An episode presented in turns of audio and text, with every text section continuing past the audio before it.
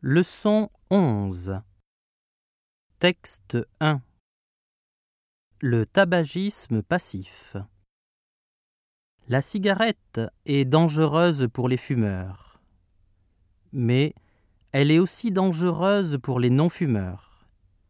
Même si on ne fume pas, il est possible de tomber malade à cause de la fumée de cigarette. Cela s'appelle le tabagisme passif. En France, chaque année, il semble que quelques milliers de personnes en meurent. Il faut faire attention, spécialement si l'on est une femme enceinte ou si l'on est un enfant. Cependant, pour tout le monde, il est nécessaire de faire attention. Il paraît que le tabagisme passif augmente beaucoup le risque de maladies graves. Il est certain qu'aujourd'hui, on doit faire attention à comment on fume. C'est plus qu'une question de savoir-vivre, c'est également une question de santé publique.